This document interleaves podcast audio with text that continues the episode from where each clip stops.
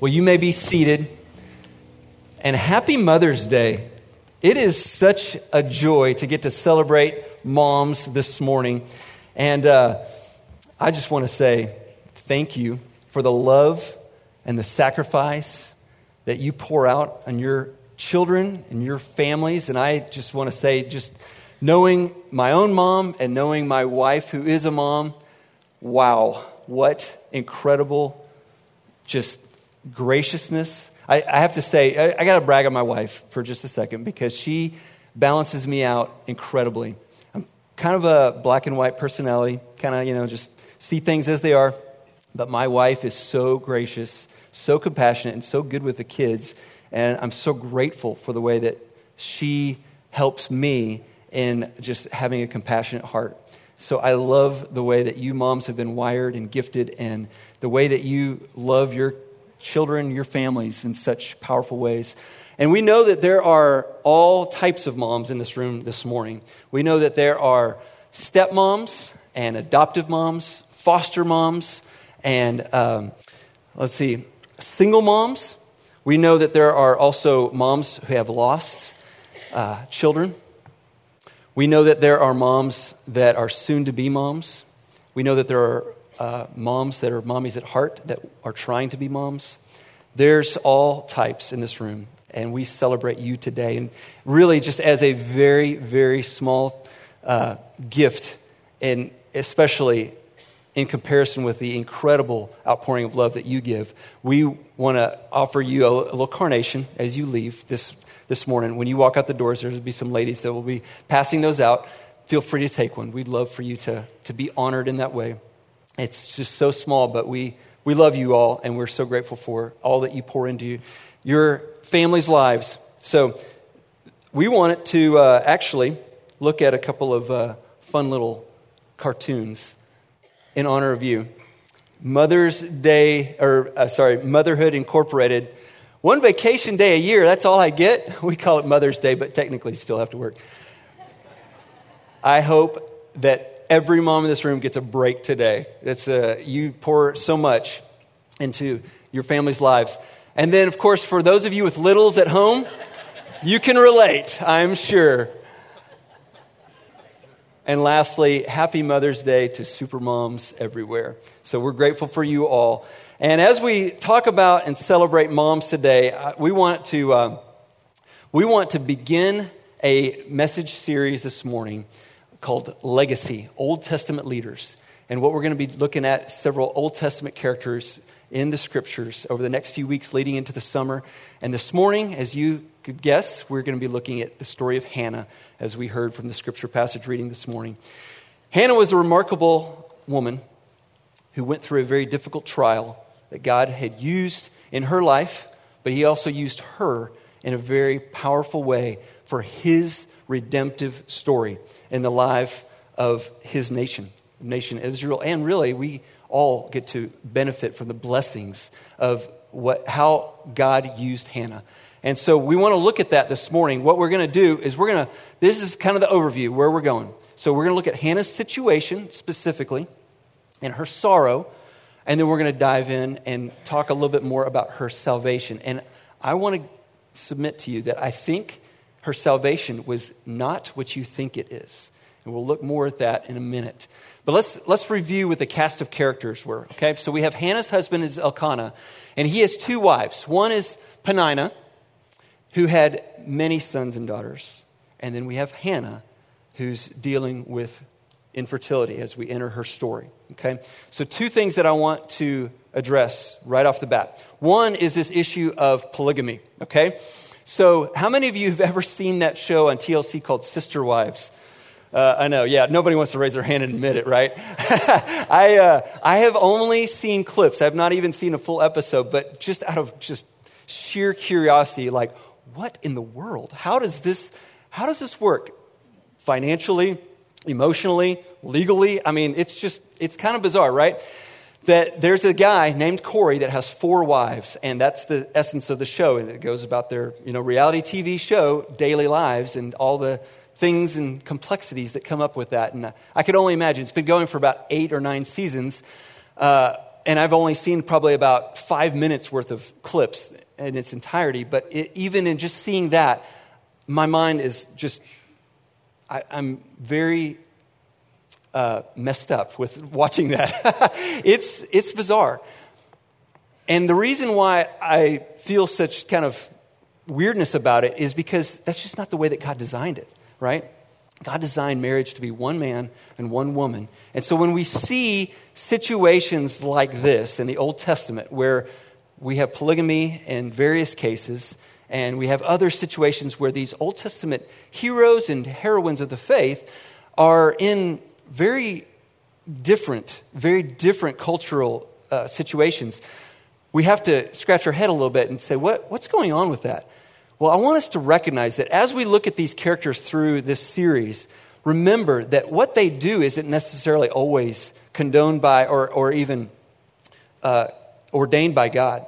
Uh, I mean, in, in, this, in the sense that he's not advocating polygamy in this situation.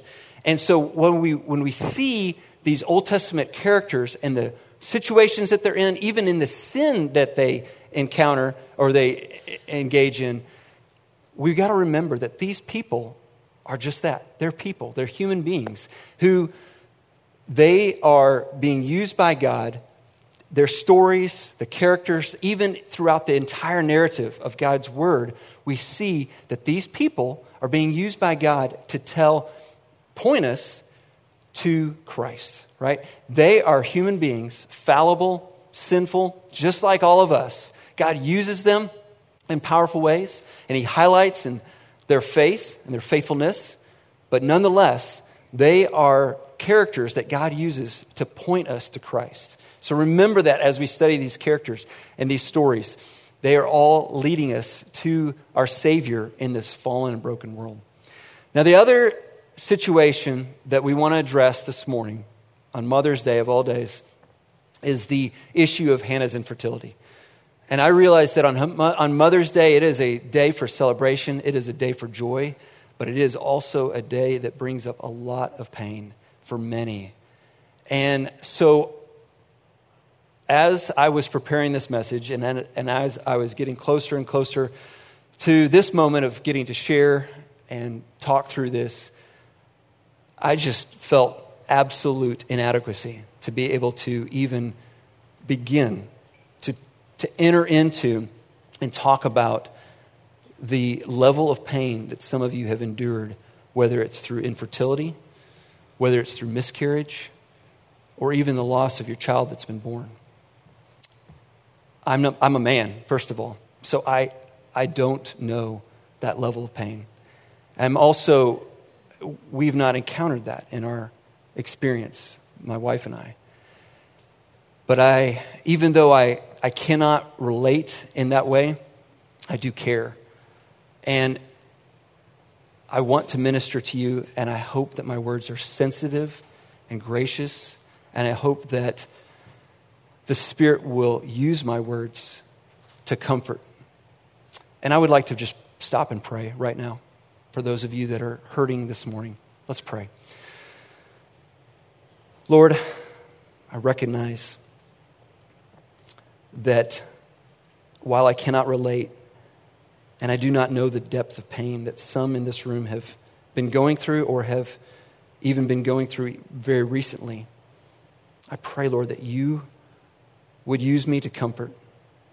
And I also pray that you, your spirit, would be comforting, ministering to, and providing peace for those that are hurting right now. I pray that you would Make your presence known and felt. I want to pray for Steve Blumstead, who has just recently lost his mom. I pray for um, Jen Strong. I pray for Shirley Smith, who have recently lost children. And I pray, Lord, that if there's anyone else in this room that needs your tender care today of all days, as a mom, as a family, I pray, Father, that you would be with them. I pray for those that are struggling through infertility. God, I pray that you would care for them, that your spirit would abide with them, that you would be with them and that you would be their source of strength. And I pray these things in Jesus' name. Amen. Well, moving forward to see more what Hannah encountered and what she endured, we see that there were two voices in her life. And as you look at the scripture, one was Peninnah. So we, we see in the passage that because the Lord had closed Hannah's womb, her rival, as it says, Peninnah, used to provoke her grievously, irritating her year by year and it says that twice that, that she continued to provoke her.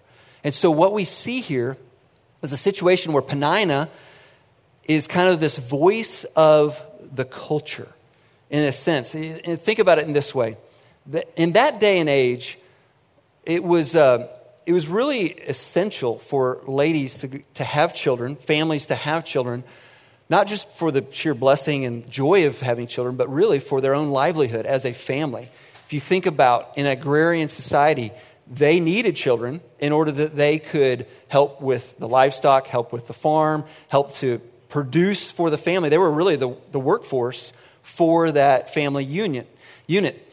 But then, on top of that, if you think about it, they didn't have nursing care facilities, they didn't have Medicare, any of these uh, other things that we have in our society. And so, as parents would grow older, it was the children that were going to be able to be their security and take care of them in their twilight years, especially.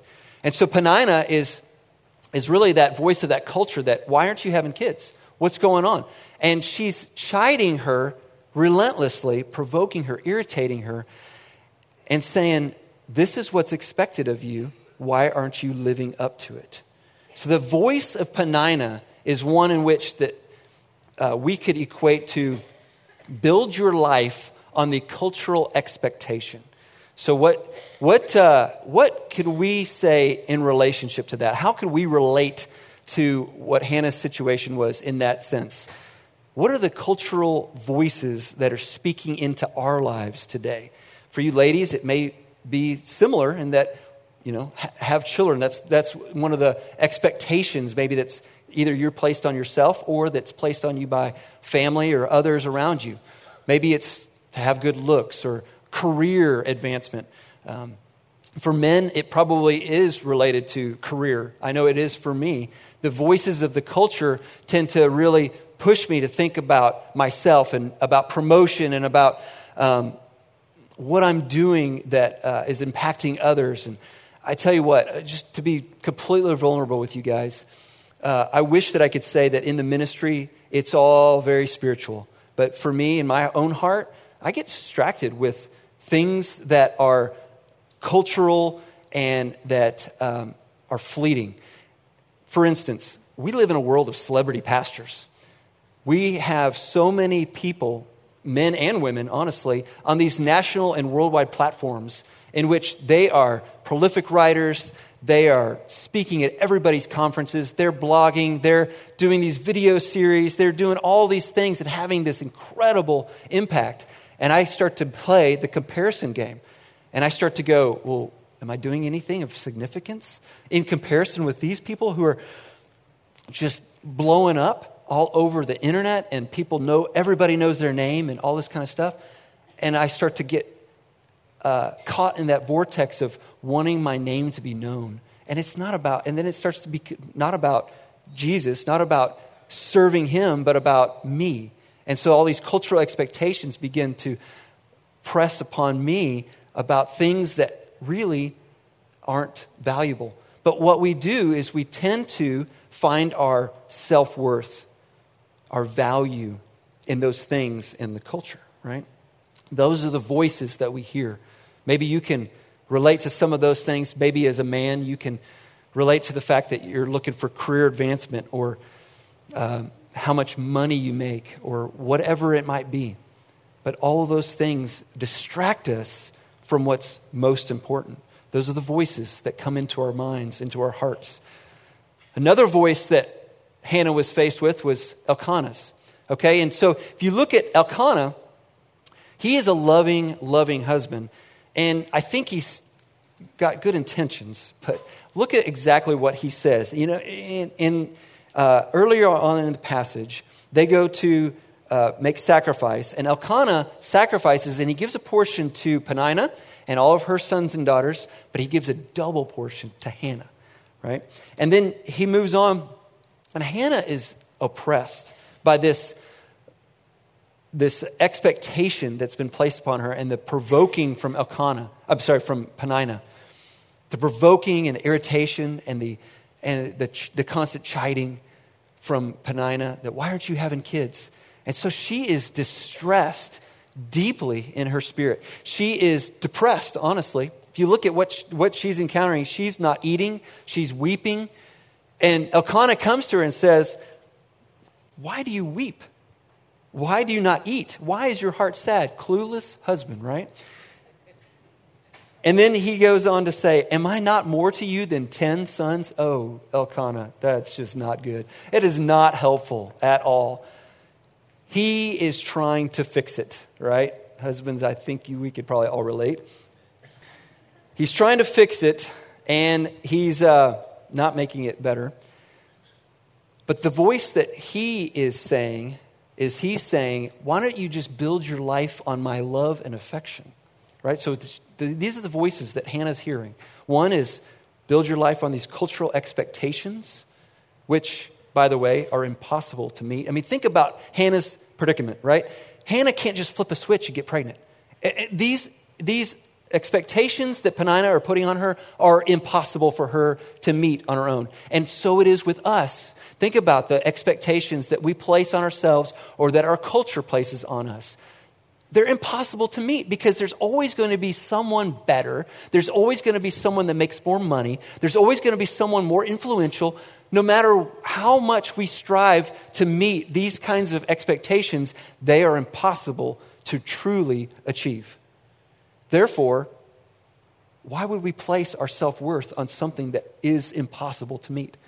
But on the other side here, Elkanah says, Build your life on my love and affection. And, and, at the outset, it seems good and it seems like a worthy thing, but if you think about it, it's not the best thing for Hannah. And for her to, to just dive in with that would have actually made that whole peculiar relationship with Peninnah and Elkanah even worse. Imagine if Hannah had gone back to Peninnah and said, Well, you may be having his children, but I have his love. Talk about toxic. That would have just made it really spiral, as if it weren't bad enough already. So, again, a poor substitute for what God really wants for Hannah and what God really wants for us. So, those are the two voices. But how does Hannah respond? So, we see that she rises. In verse 9, after they'd eaten and drunk in Shiloh, Hannah got up. She made decisive action and she moved forward to go into the temple and pray. She was deeply distressed, and in her weeping, she prays out to the Lord, and she says this O Lord of hosts, if you will indeed look on the affliction of your servant and remember me and not forget your servant, but will give to your servant a son, then I will give him to the Lord all the days of his life, and no razor shall touch his head. Now, there's a lot lot in this. Let me unpack it for a second. First of all, notice how she says, Your servant, three times. She is truly submitting herself to the Lord. She is saying, Lord, not my will, but yours be done. What's more is that she says, If you will look upon me and provide a son, then she makes this vow. She says, I will give him to the Lord all the days of his life, and no razor shall touch his head. Now, this is interesting. What she's doing here is she is making a Nazarite vow. And let me explain exactly what that is. Okay, so you've got the tribes of Israel, right? Multiple tribes, but one of those tribes, the Levites, were actually consecrated, set apart for a specific purpose and that was to be priests and priest assistants and take care of all that was uh, expected within the tabernacle and the temple. Okay? So that was their role. They did not inherit wealth, they did not inherit land. In fact, God had set aside specific places for the Levites to be able to be, to, to live, and to take care of all things related to temple worship, sacrifice, etc. Okay? Now, of the tribes outside of the Levitical tribe, there were people that could make what's called a Nazarite vow. And they could come in, and for a pre designated period of time, they would take this vow, and then they also would assist with and take care of, be priests and other things related to the temple. Okay? So that's the Nazarite vow. And, and we know she's making a Nazarite vow simply because she says no razor will touch his head. That was one aspect. There were three things specific to the Nazarite vow. That was they didn't get a haircut, they didn't um, drink alcohol, and they didn't touch dead corpses. Okay? So those were the things that were very unique and specific to the Nazarite vow. But notice also the length of time that she designates this vow for. It's not just for a season, it's not just for a few years of his life, it is for his entire life. And there were only two characters that we know of that were Nazarites for their entire life in the Bible. One was Samuel, Hannah's son, and the other was Samson, who was dedicated also by his mother to be Nazarite for his entire life. So typically, that, that, that was not the length of time that one would be part of this vow fulfillment. So this is this is big because what Hannah is essentially doing is she's saying, God, I see this this uh, this gift of childbirth and of having a child, and I want to participate in this, but I don't want to do it for me. I no longer want it to be about me having the child. I want it to be for you and for your purposes. And how do we know that? Because if you think about what were the, all the benefits been for Hannah to have a child? One, it would have been to fit in, right? To fit in when she goes to the marketplace, she, as a married woman, she has a child with her, accompanying her and being part of that whole process. But think about that. If he is at the temple, serving at the temple, which is in a distant location from where they live, that's of no benefit to her, right? Second thing, think about the value that children had to a family, being able to uh, care for the crops and livestock, and even the security that that would be in their twilight years. Again, of no benefit, simply because he does, he's not there. He's not available to help in that process. And then lastly, just the joy of having children little hugs and sitting on your lap and reading them bedtime stories and butterfly kisses and all those kinds of things.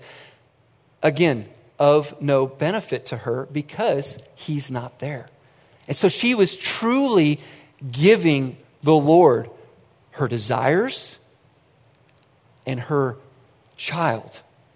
If God should choose to give her a child, he was giving that, she was giving that entirely over to him. Not my will, but yours be done, not for me, but for you. So then, moving forward in the latter part of this chapter, we see the response. How does, how does she then go from there? She has this encounter with Eli, and she, uh, she spends some time talking with him. And he says to her, Go in peace, and the God of Israel grant your petition that you have made to him. And she said, Let your servant find favor in your eyes. Then the woman went away, went her way, and ate, and her face was no longer sad. Now, notice the distinction of where she was before. She was weeping bitterly. She could not eat. She was distressed. She was truly depressed. But then, after pouring out her soul before God, making this request to him, saying, God, it's, it's not about you. It's, a, it's not about me. It's about you. She is at peace. Now, she doesn't even know whether God is going to answer her prayer, right? She doesn't know whether she will truly get pregnant or whether God will ever respond to this prayer. But she goes away in peace. And her face was no longer sad, and she ate very contrasting disposition from where she was just moments before. So I want us to think about the voices in our lives. And I want us to listen to the one voice that will give freedom, that will give peace. Years ago, when Hudson, my son, was about four or five years old, he and I were home together. He was playing in the playroom, and I was kind of going about the house doing some touch up paint and some other odds and ends. And our house in Dallas was it was really long. You could see the front you could see the back door from the front door, and you could see the playroom which was next to the back of uh, the house from the front. And so where I was, I could kind of see him. He was an eye uh, vision from where I was, but I was kind of, you know, focused on, you know, touching up paint and doing some other things. And so I kind of, you know, peek on him every once in a while. Of course, he was four, so he was, you know, he's playing, having a good time. And then at one point, I was kind of stepped around the corner, uh, again, on the opposite side of the house, and I hear this little voice saying, I, I, honestly, I couldn't even hear what it, what, it, what it was. But it was just enough of a sound that made me curious. And I kind of peeked around the corner to see what he was doing and what he was up to. And I saw him, and he was in a really precarious, dangerous predicament. Um, do you guys know those little step ladders that are like two steps and they, they, they fold up like this? And, you, and I was, obviously had been using that to touch up with some paint around the, the, the higher parts, parts of the wall. And he had been, he just started playing, on, playing with this thing. Well, he had gotten himself trapped where the two pieces were folding in on himself, and his neck was between the two pieces, and, the, and the, his body weight was pressing the two steps together against his own air passageway. And he was trying to push, but because he was so small, all of his efforts to push were only pushing the steps harder and harder against his neck, and it was choking him. And with his last breath that he had, he called out, Daddy! And that's what I heard. And that's what I responded to. And it shudders me to think about what could have happened if I had not been able to hear his little voice in that moment. I think through the possibilities of what if I had had music playing in the room? What if the TV had been on? What if there had been other people in the house, in the, uh, up in the bedrooms near me, that I had heard their voices instead of his? And I thank God that He allowed me to hear His voice and to be able to respond to Him, be able to pull Him out and give Him freedom from His situation. And I want us to think about that in relationship to the voices that are bombarding us. There's one voice that we need to respond to. There's one voice that when we respond, it's not to go and rescue, but it's actually for our own benefit, and it's for our own freedom, and it's for our own peace.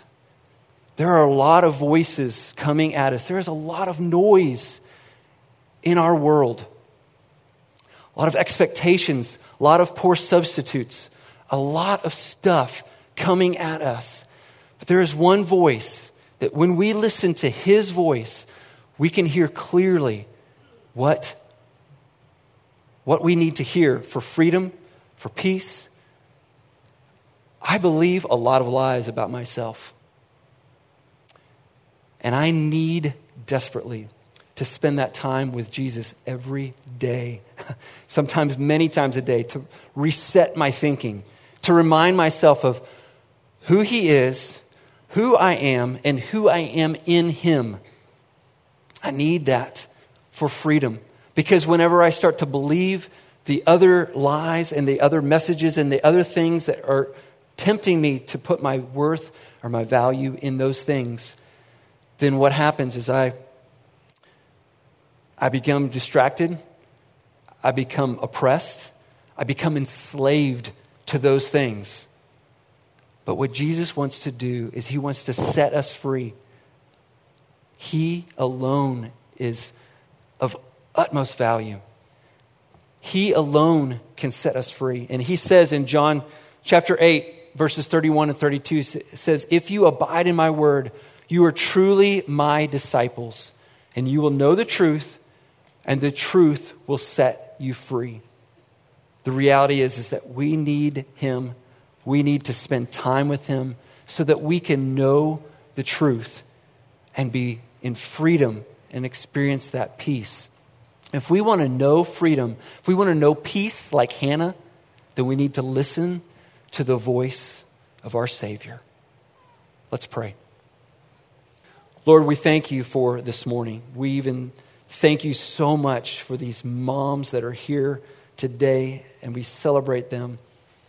We thank you for the story of Hannah and what a powerful legacy she has left us in the ways that she demonstrated a freedom, that she released all of these desires, good desires even, but they, she released them to you, Lord, that she might find peace, find freedom, find salvation in you and you alone.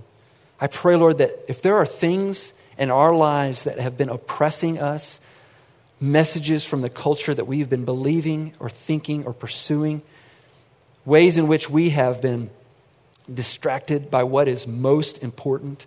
Lord, I pray that we would find freedom. I pray, Lord, that we would cling to you and that we would be at peace because of the joy and the truth and the peace that you bring. Thank you so much, Lord, for this time today. May we go in your grace. In Jesus' name, amen. Happy Mother's Day. Moms, be sure to grab a flower on your way out. Have a great day.